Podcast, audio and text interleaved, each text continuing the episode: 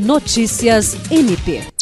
A 13ª edição do Prêmio de Jornalismo do Ministério Público do Estado do Acre encerra seu período de inscrições no próximo dia 20 e podem ser feitas pelo site prêmiodejornalismo.mpac.mp.br. A cerimônia de premiação ocorre no dia 31 de janeiro. Nesta edição, que tem como tema Cidadania Transformada em Notícia, o valor do prêmio em todas as categorias do concurso foi dobrado. Na categoria Jornalismo de TV, o valor do prêmio dobrou para 10 mil reais, seguido de 7 mil para a categoria Jornalismo Escrito, 7 mil para a categoria Jornalismo Falado, 2 mil para jornalismo acadêmico e 4 mil para a categoria especial de fotojornalismo, uma novidade desta edição. O Prêmio de Jornalismo do MPAC visa a valorização da comunicação ética, séria e preocupada com os interesses da sociedade acriana. Esta edição conta com o apoio da Associação do Ministério Público do Acre, Lab Norte, Acriaves, Liderança, Fé Comércio, Ara Super, Bialson,